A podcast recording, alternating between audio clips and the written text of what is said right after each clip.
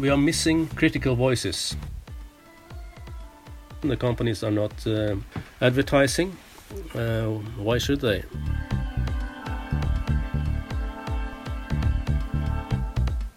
They uh, cannot cover their expenses for the journalists very much longer.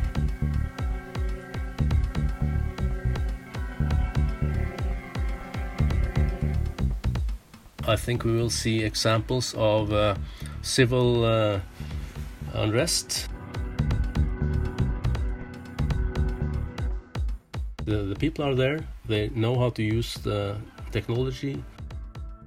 Hi, and welcome to Oslo Media House podcast. My name is Chaitra.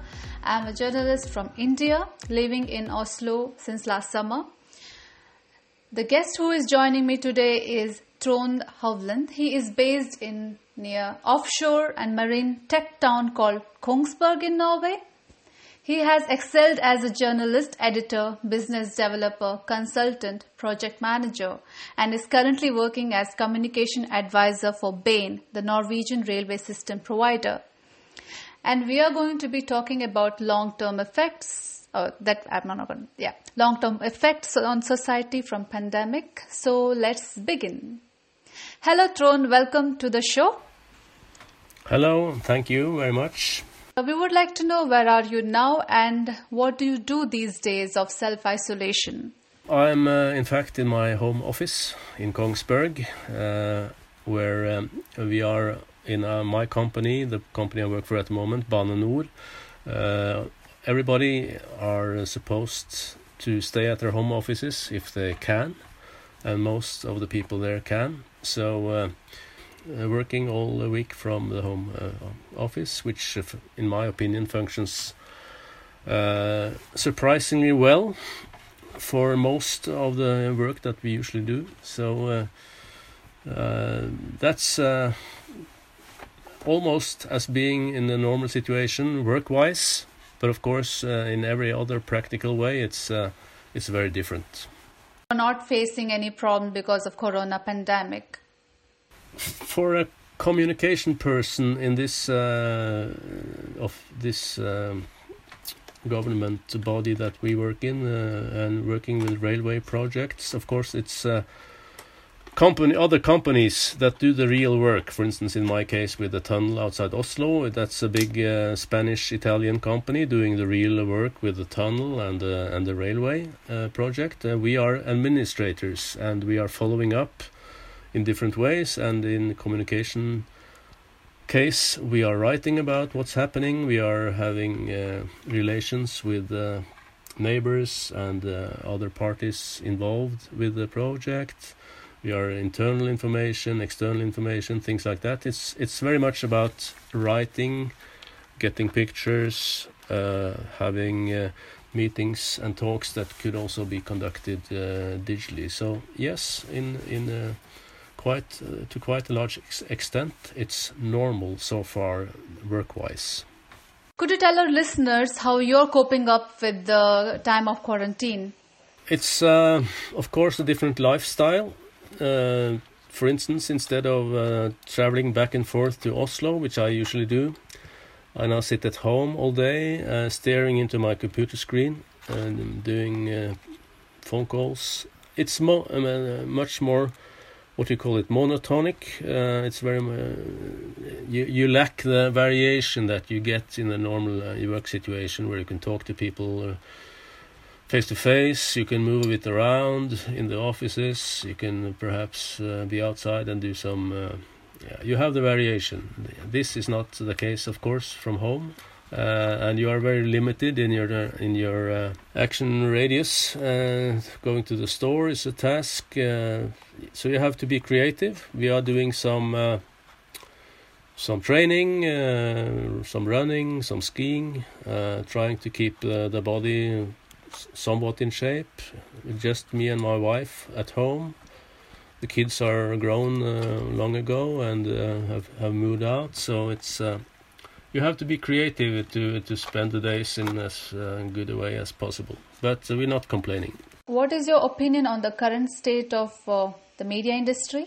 Well, I think it's uh, very serious problems at the moment. Uh, everybody can say, see that, of course. Uh, the main reason being that uh, uh, the adv- advertising income has uh, dwindled, um, almost stopped in this situation. The companies are not advertising. why should they? and this has been uh, serious for the economy, of course, of many uh, all the commercial uh, media companies, and they are at the moment uh, working hard towards the politicians uh, to get um, their own packages of stimulation and uh, and aid in this situation. But when you look at uh, my newspaper at home and uh, you look at the television stations and uh, the net, um, the web uh, news uh, channels, it of course looks uh, very much like normal, except that everything is about the corona pandemic. So you get a bit tired from the information, but I think it, the activity is still good, journalistically speaking, pretty good. I'll just uh, if it's uh, okay, uh, make a comment about the, what kind of journalism afterwards. But the economy is troublesome and will be much worse very soon because uh, they uh, cannot cover their expenses for the journalists very much longer. So, uh, what do you think? How it would be looking for the journalists in coming few months? How the situation would turn up to them? I think we are looking into layoffs pretty soon if this uh, does not uh, change uh, quite substantially. I think quite a few of the media companies will have to, to do layoffs of journalists, unfortunately. What is your vision for the next year? I think it's uh, a couple of things about the situation that should uh, be worrisome for everyone in the media and everyone who's interested in, in journalism. One thing is that I think uh, we are looking at a surprisingly uh, level of acceptance in the society for their measures, the very rigid measures that the politicians have uh, put upon us. Uh, this, in fact, we have a sort of a dictatorship, uh, a voluntary uh, dictatorship, where people are made to follow all kinds of more or less good rules, and uh, I think we are missing critical voices. Many of the most important critical voices should have been the media and the journalists. Yes. And I do not think that we have uh, been uh, performing up to standard in that uh, area. I think we we are lacking a lot of critical journalism. Uh, are these measures really necessary? Uh, what follow the authorities more closely? ask more critical questions that's. Uh, I hope this could change a bit uh, very soon because if not, the whole media industry has been sort of uh, an applauding uh, group for the author authorities' measures. And when you compare, for instance, Norway to Sweden, we see that these kind of measures to tackle the pandemic, there's no uh, one answer to anything. There's a very large variation in how you can tackle this. So, so I hope for uh, more of a critical uh, role for the media. And uh, how will this evolve? Uh, I think it will stretch out for the next year uh, much more than we hope for. Uh, that's when I talked about society in, in full. And I think people will start being impatient I think we will see examples of uh, civil uh, unrest. Uh, people who are not following will not be following orders, and uh, if this stretches on, I'm very curious to how these uh, very civilized Nordic societies will tackle the situation, and of course internationally, even more so. So I'm a I'm a bit of a pessimist at the moment. Hi, here are some messages from our sponsors and advertisers. This podcast is produced by OBM Broadcast for Oslo Media House. If you need help to launch your podcast, podcast, streaming of live events, debates, or seminars, OBM Broadcast can help you from A to Z in our online studio as well as in our physical studio. Exhausted by working from home? Become a member of the new Oslo Media Club. Get access to our lounge and workspace in central Oslo, secure and according to the standards set by the health authorities. If you want more information from our sponsors and advertisers, contact me on my email a l e x e y at obm.no. Have a good day.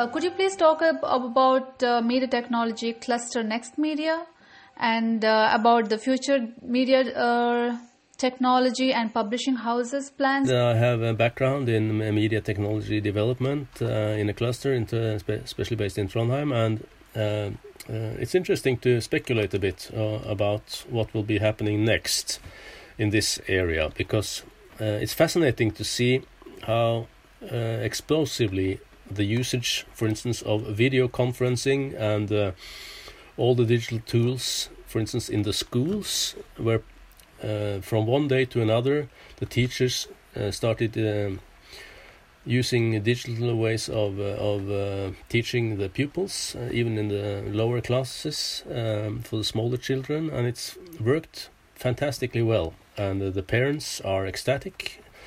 I'm married to a teacher, so I know this very well. Uh, and uh, it's worked excellent. So there's been a sort of a, a quantum leap uh, in just a few days and weeks in using digital digital tools, and this must, of course, uh, spin out also to the media industry and to to people's uh, usage of media uh, uh, media products.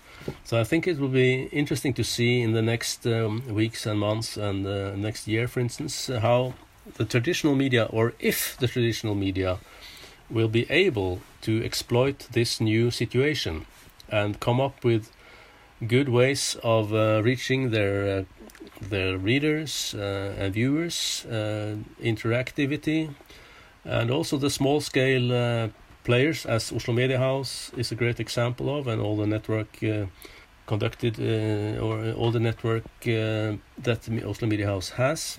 These kind of people, how can they exploit this new situation where you have a, an audience of thousands of people who are used to consume and be a part of digital processes and digital progr- products and services. I think will pop up a lot of uh, efforts in this way, and it, it, it gives possibilities for uh, new uh, players, also smaller players, to be uh, to play a role. And I don't think you need uh, fantastic new inventions. You have the tools, uh, as we see around us every day now, that are quite good. So it's uh, more a question of putting the right finish on top of it. Uh, but uh, the people are there, they know how to use the technology, they are eager to participate in new things. So that's very promising.